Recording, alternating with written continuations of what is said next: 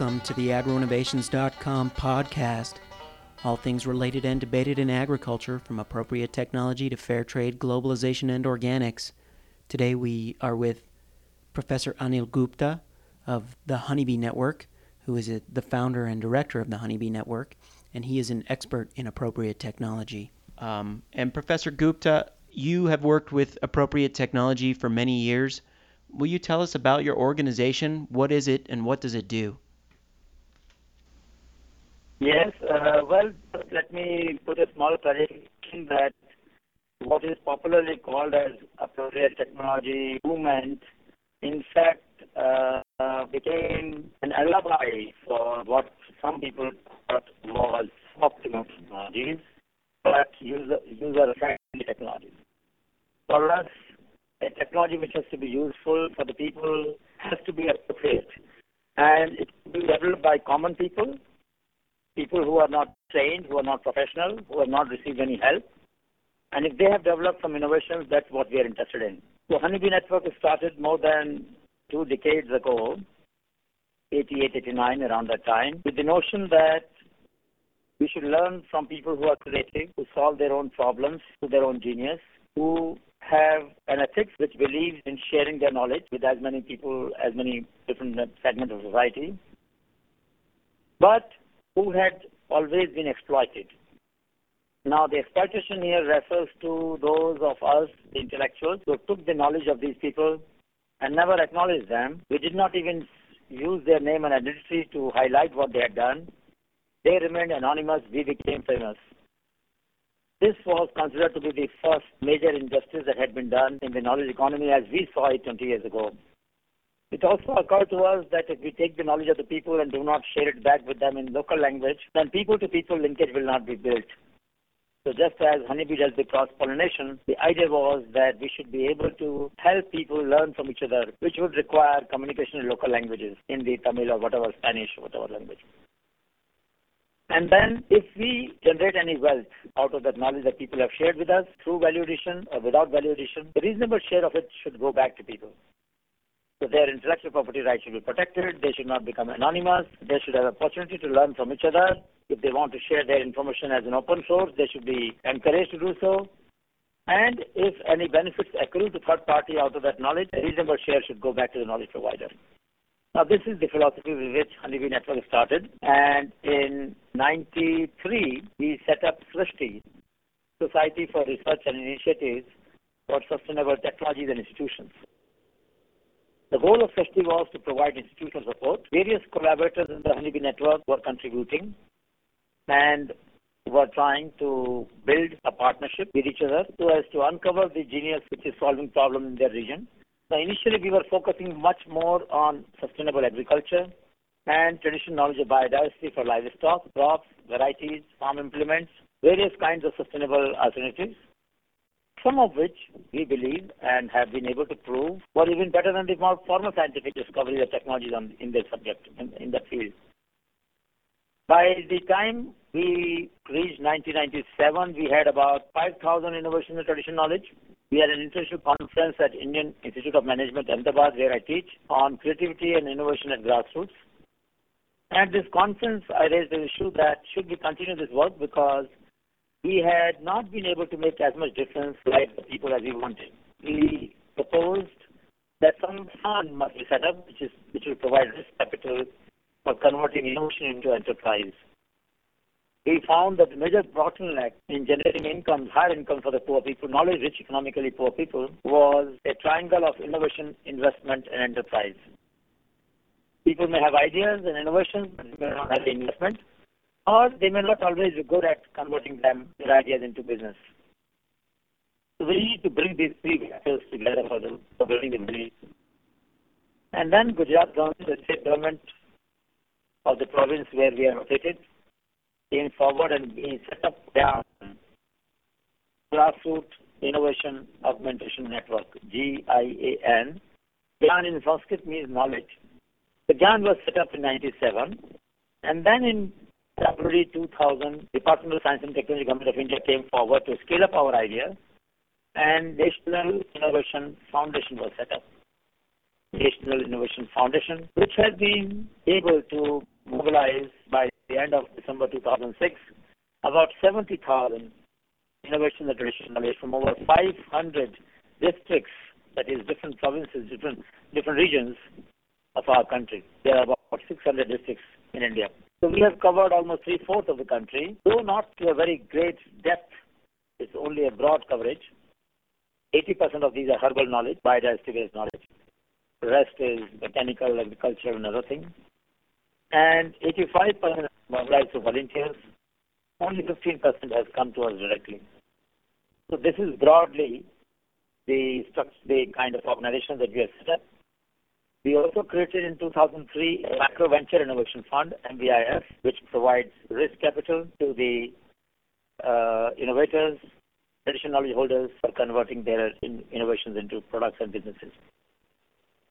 Uh, we set up SKY, that is a student club for organizing for for augmenting innovations in different colleges.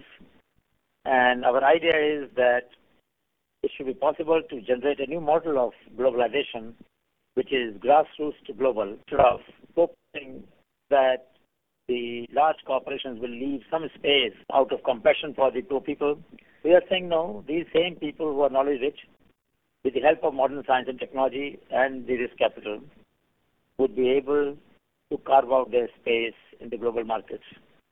And I'm very happy to mention that my colleagues have worked hard to commercialize technology in all the six continents of the world our technologies have gone to US, to Africa, to Europe, to Southeast Asia, Australia, various parts of the world, and we have tried to therefore demonstrate that grassroots innovators can solve problems not only of their community, but also of the similar people around the world.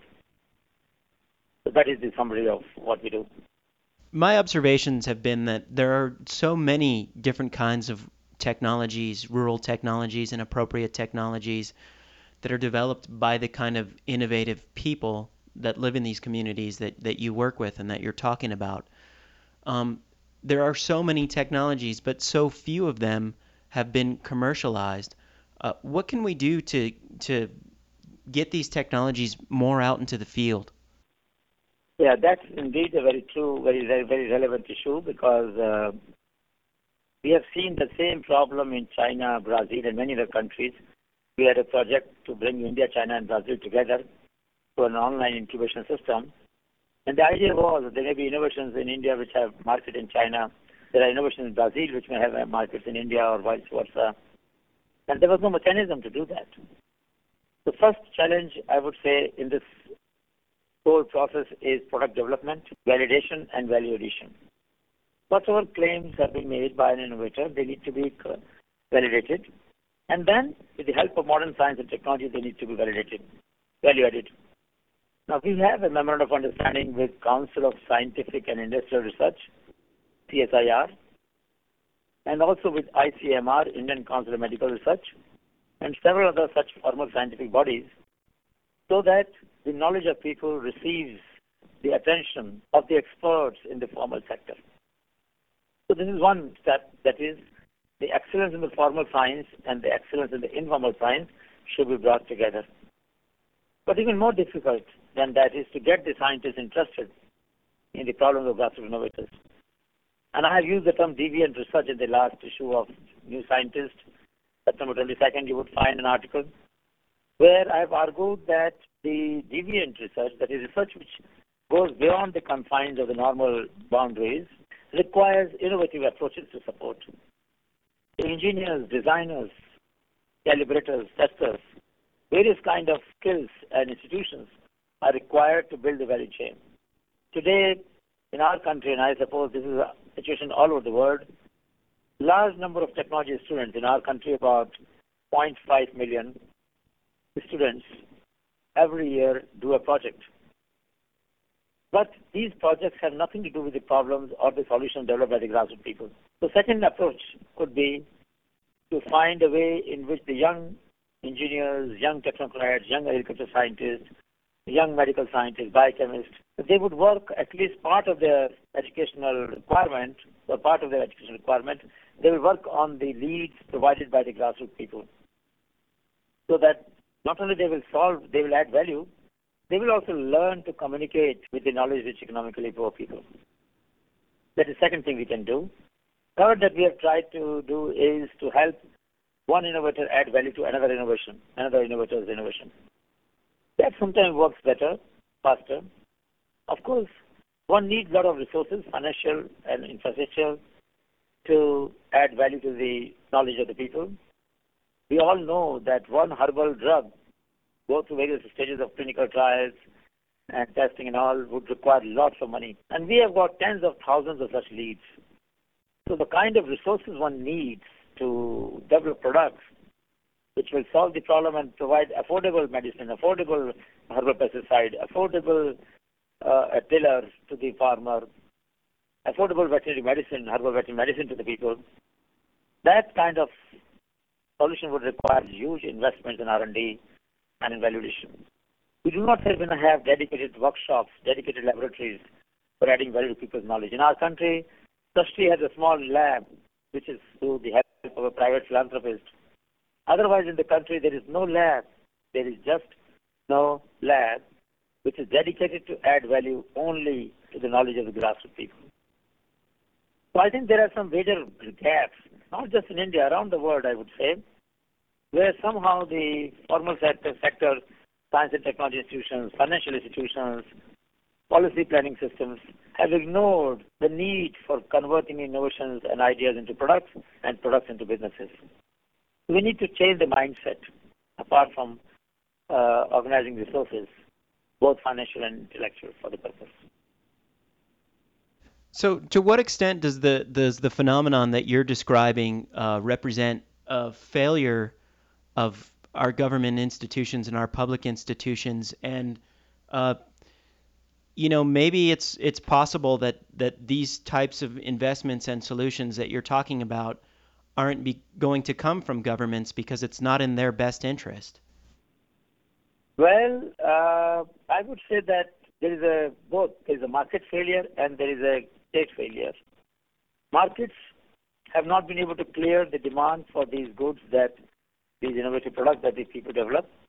The state has failed to provide the institutional support to these innovators by and large.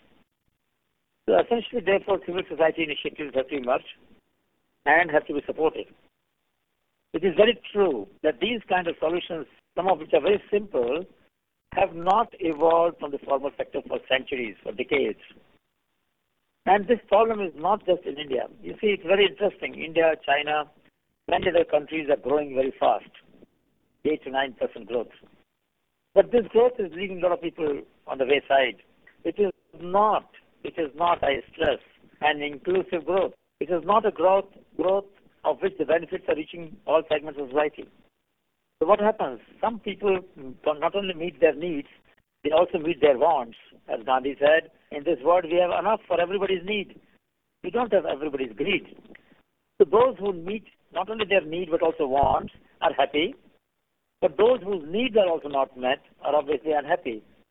And when a lot of people are very unhappy, it leads to violence, it leads to disorder, it leads to unrest, and we know that almost one third of our country is having conflict and violence of that kind, and many other parts of the world are witnessing a lot of social conflicts. So if we don't pay attention, even to the creative and constructive voices at the grassroots, I don't think we will be able to have a peaceful world in future. And if there is no peace, how will there be sustainability? So my feeling is that there is a serious concern here, not out of compassion alone that people should, government should care for these people, but even for the for the harmonious development, as Chinese say, for the inclusive development, as Indian people would say, we need to pay attention to the creativity at the grassroots because these people, the innovators, the grassroots innovators, are solving problems at such a low cost and in such an affordable manner that these problems, these solutions can reach wide and far. And they're more sustainable. When herbal pesticides are developed, they are more sustainable than chemical pesticides. When agronomic practices are developed for controlling pests, they are definitely more sustainable. When farmers develop their own varieties, which out yield, outperform the formal sector developed plant varieties, then surely it improves productivity. And when animal diseases can be controlled through low-cost herbal medicine, then animals are healthy and their economy, economy of the people depend upon livestock improves. And this is true for not only agriculture, but also general utilities. Remya, a girl developed a washing machine, from washing machine in $50, less than $50. A Mansukh Bhai developed a small plate for cooking food for about 50 cents. It is a non-stick pan, non-stick clay pan on which you can cook food with very little fat, very little oil, and just like non-stick pan which costs 20 $30, this one costs hardly anything. So what I'm trying to say is that many of these uh, technologies, these solutions are also generating hope in the mind of poor people that they can also aspire for some of the same conveniences that rich people are used to, but which these poor people cannot afford. Because if we keep people, if we let people feel very excluded, no government will be able to govern very in a sustainable manner. And mind you, these problems are not just in the developing countries. Even in the developed countries, there are problems of the minorities, there are problems of the unemployed people, there are problems of the indigenous people, which are not getting addressed by the states. I mean, I have been to Tona I've been to Zuni uh, reservations in U.S., and I know what kind of condition exists there and what kind of infrastructure they have.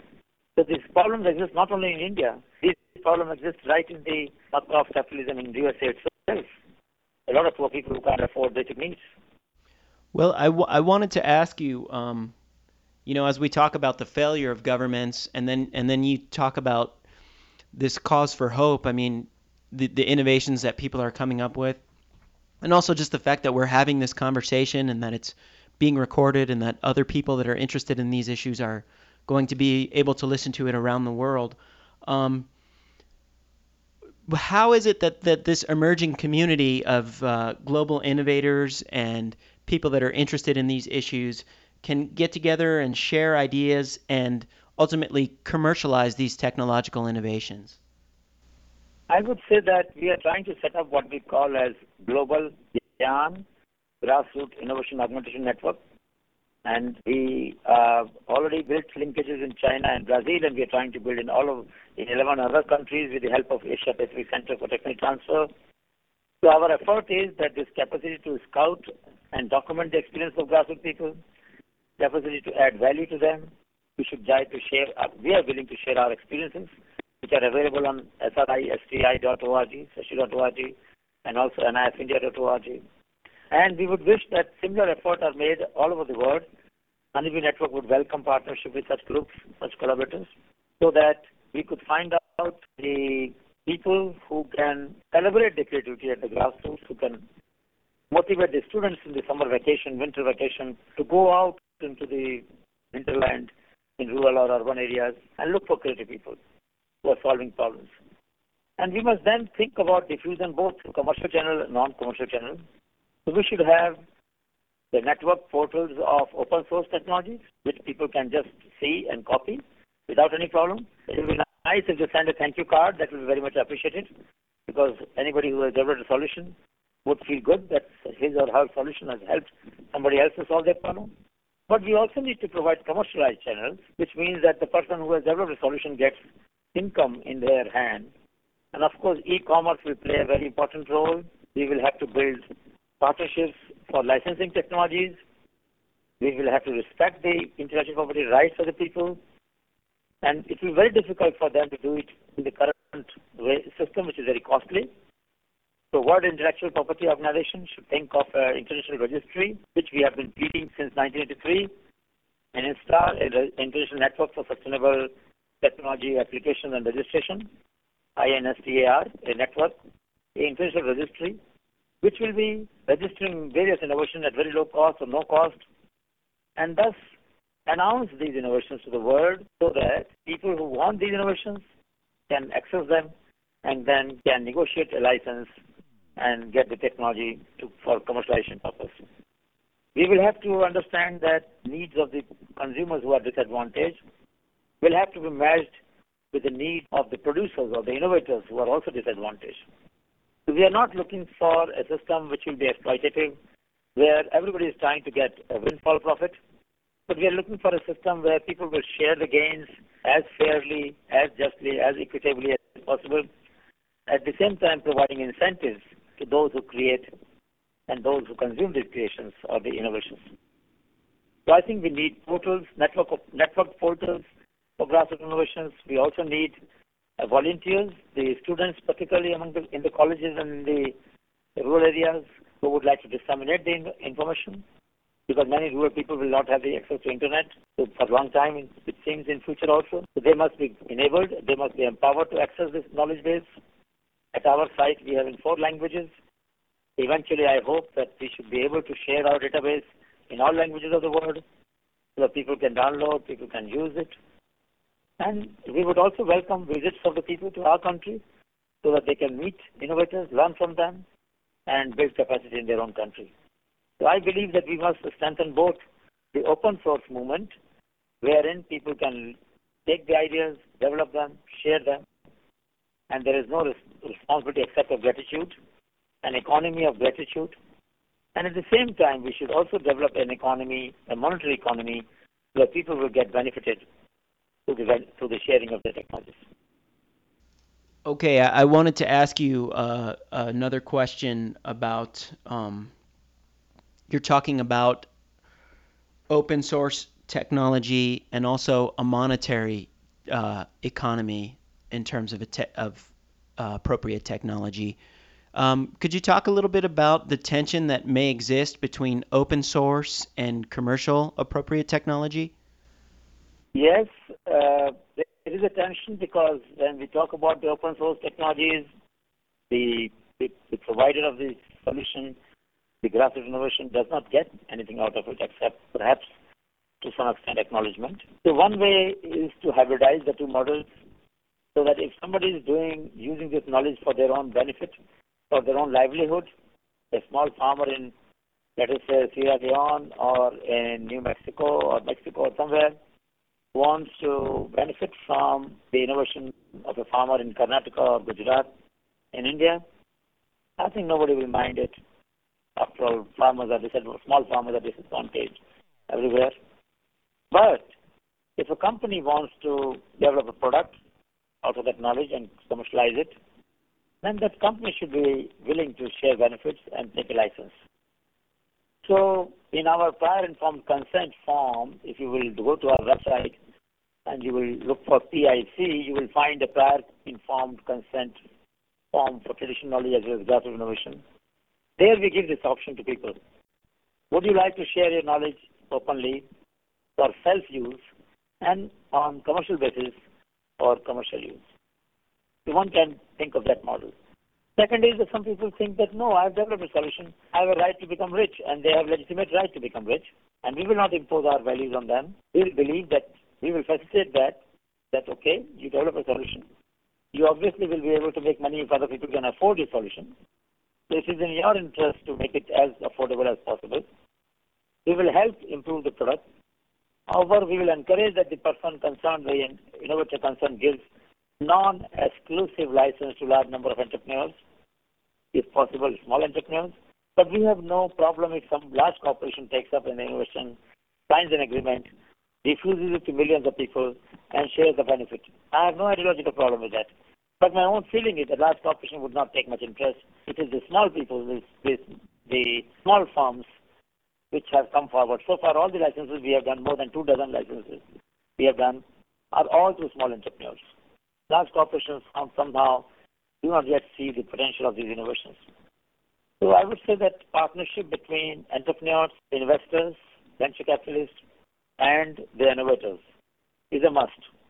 And there have to be watchdog bodies. Honeybee Network is providing that function. We have some kind of presence in 75 countries, strong, weak, different kinds. And we believe that this philosophy, which is which believes in ethical and accountable discourse, can provide a framework whereby different groups around the world can serve as a watchdog, which means they will ensure that the people do not exploit the open source movement to generate a lot of wealth for some people who use that knowledge without sharing with the community back what they have done and how they have done. So the ethics of open source movement will have to be respected. It has the concept of general purpose license, GPL, which should be drawn upon. And we should at the same time recognize that not everybody would like to share their knowledge freely.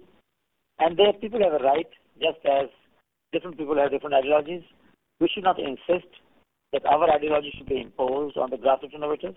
They have a right to live their lives the way they want. Our role should be to facilitate that process and ensure finally that the solution reaches the people who need it. So tension is there, but I don't think it is unresolvable tension. To me, it seems that this tension can indeed be resolved, provided we cooperate, we collaborate, and we're also, I would say, at the professional level, compassionate in terms of understanding that not everybody knows what is best in their interest. Sometimes people may not realize that by sharing the knowledge, they're losing the chance of improving their livelihood because the solution will be very, very valuable. So we have to help people to share, and at the same time, if they wish to, help them to. Now, I wanted to ask you uh, a final question to, to wrap up this interview, and that is um, people who are listening are probably very interested in this. Uh, the task is definitely very large and daunting. What are, what are your suggestions for people that are interested in getting involved in this? And in terms of as a movement, where do you think we need to, to move in the next five years, say? I would say that in every college, in every school, in 10th class, 11th class, 12th class, in undergraduate education, postgraduate education, we should find public spirited students. I think in every part of the world, in every culture, there are students whose idealism, whose sense of larger purpose, whose sense of social responsibility encourages them to look for areas where they can use their energy profitably in a socially useful manner. And such people must be motivated, must be mobilized uh, by the teachers who are listening to this or by the students who are listening to this decision, so they can form their own honeybee network, or by they can give any other name to their initiative. I don't care what name they give, so long as they follow the principle that whatever they learn from people will be acknowledged, people will not remain anonymous, their identity will be respected, their IPRs will be respected, and people will be encouraged to communicate in local language with each other. Their knowledge system grows. We will also encourage people to share this knowledge so that the future generation will be able to benefit from it. And if anybody develops any value-added product and commercializes it, a reasonable share of the benefit should go back to the people. Now, these basic principles can be the base, can be the foundation for such initiatives to emerge in different parts of the world. I would again repeat, it does not matter whether they call themselves Honeybee Network Chapter or any other name that they give themselves to it. Only thing is, if they collaborate, we will all learn much more from each other as against if we keep in isolation or if we keep in keep, uh, attitude of indifference to each other. So my request will be, let us involve the young people, youth of different parts of the world, young farmers, young students, even those who have stopped education, are working as a mechanic on the roadside or as a farmer or a laborer. Even they should be encouraged to form their network. We should provide facility to them to articulate their creativity, we should document it. We should share in local languages. We should connect people to people. And we should motivate the scientists in working in the public sector or private sector labs to help such people to add value to their knowledge. We should encourage financial institutions. You must have heard about microfinance all over the world. Have you ever heard about microventure finance? How come the how come that the World Bank and the Asian Development Bank and the Latin American Development Bank have not been able to think beyond microfinance? Because microfinance is something for which market exists. What about the thing for which market does not exist? You need risk capital. So there should be a network, an international network of micro venture finance, micro venture funds all over the world, which can be, these funds can be built by the well-intentioned philanthropists, it can be built by the governments, and of course we should create pressure on the multinational financial institutions to allocate a sizable risk part of their funds for micro venture finance movement because every innovation in the mainstream sector has become product and business because there were venture capital support for that. If venture capital is so good for IT, information technology, so good for biotechnology, so good for other technologies, how would we assume that the grassroots innovations would not need risk capital? So we need micro venture finance movement.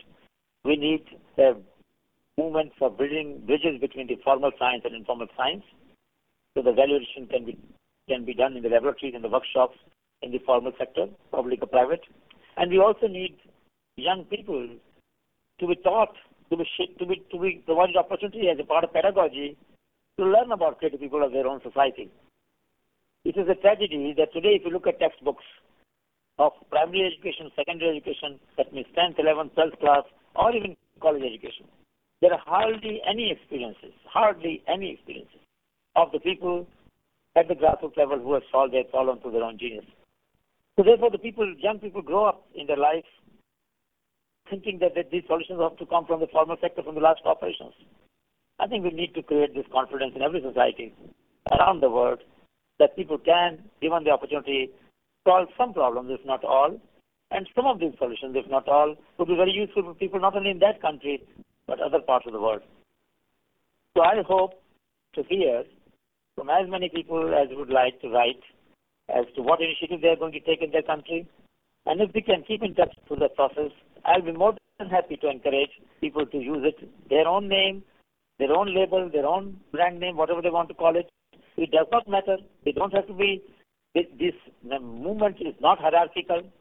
It need not be having a common point or common center. It can be a polycentric movement. Each node is a, is a center in that sense. There is no common center. There's no need for a common center. And I would like to learn from them. We would like to learn from them, share their knowledge with our people, and I'm sure they would like to do the same. So my hope is that it will be a polycentric, collaborative, democratic movement, very ethical in its basis, and at the same time having tremendous faith in the ability of common people to solve uncommon problems. Well, it's it's a very fantastic vision, and I certainly share that vision with you, and I, I hope that it happens as well. And uh, we will include a link on our website to the Honeybee Network so that people that are interested in getting in touch with you and writing you, as you said, can do that. And they can also take a look at all the thousands and thousands of innovations that exist on the Honeybee Network, and they can maybe find one that's uh, right for them. Thanks so much for participating in this interview, Dr. Gupta. Thank you so much, and I wish you all the best. You are doing a great job of bringing such experiences together, and I'm sure through their effort, we will have a wonderful and beautiful world to live in. Thank you so much. Now, it is true that the sound quality on this podcast was not the greatest, but you have to remember that we were speaking with Professor Gupta all the way to India from the United States. So you can imagine that sometimes the phone connections aren't always as good as we'd like them to be. But we hope you enjoyed the interview, despite the poor sound quality, because Professor Gupta definitely had some interesting insights and experiences to share with us. If you're listening to this podcast and you've listened to previous episodes, or if this is the first episode that you've listened to, we'd like to ask you to support us. We're not asking for money or any kind of monetary compensation for the podcast.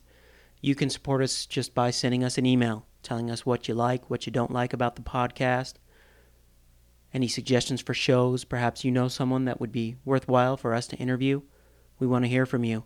So email us at podcast at agroinnovations.com. You can also find a contact form on our website where you can reach us or you can also leave comments and suggestions on the podcast page itself at agroinnovations.com slash podcast. Thanks so much for joining us. I'm your host, Frank Aragona. This is the agroinnovations.com podcast. Saludos.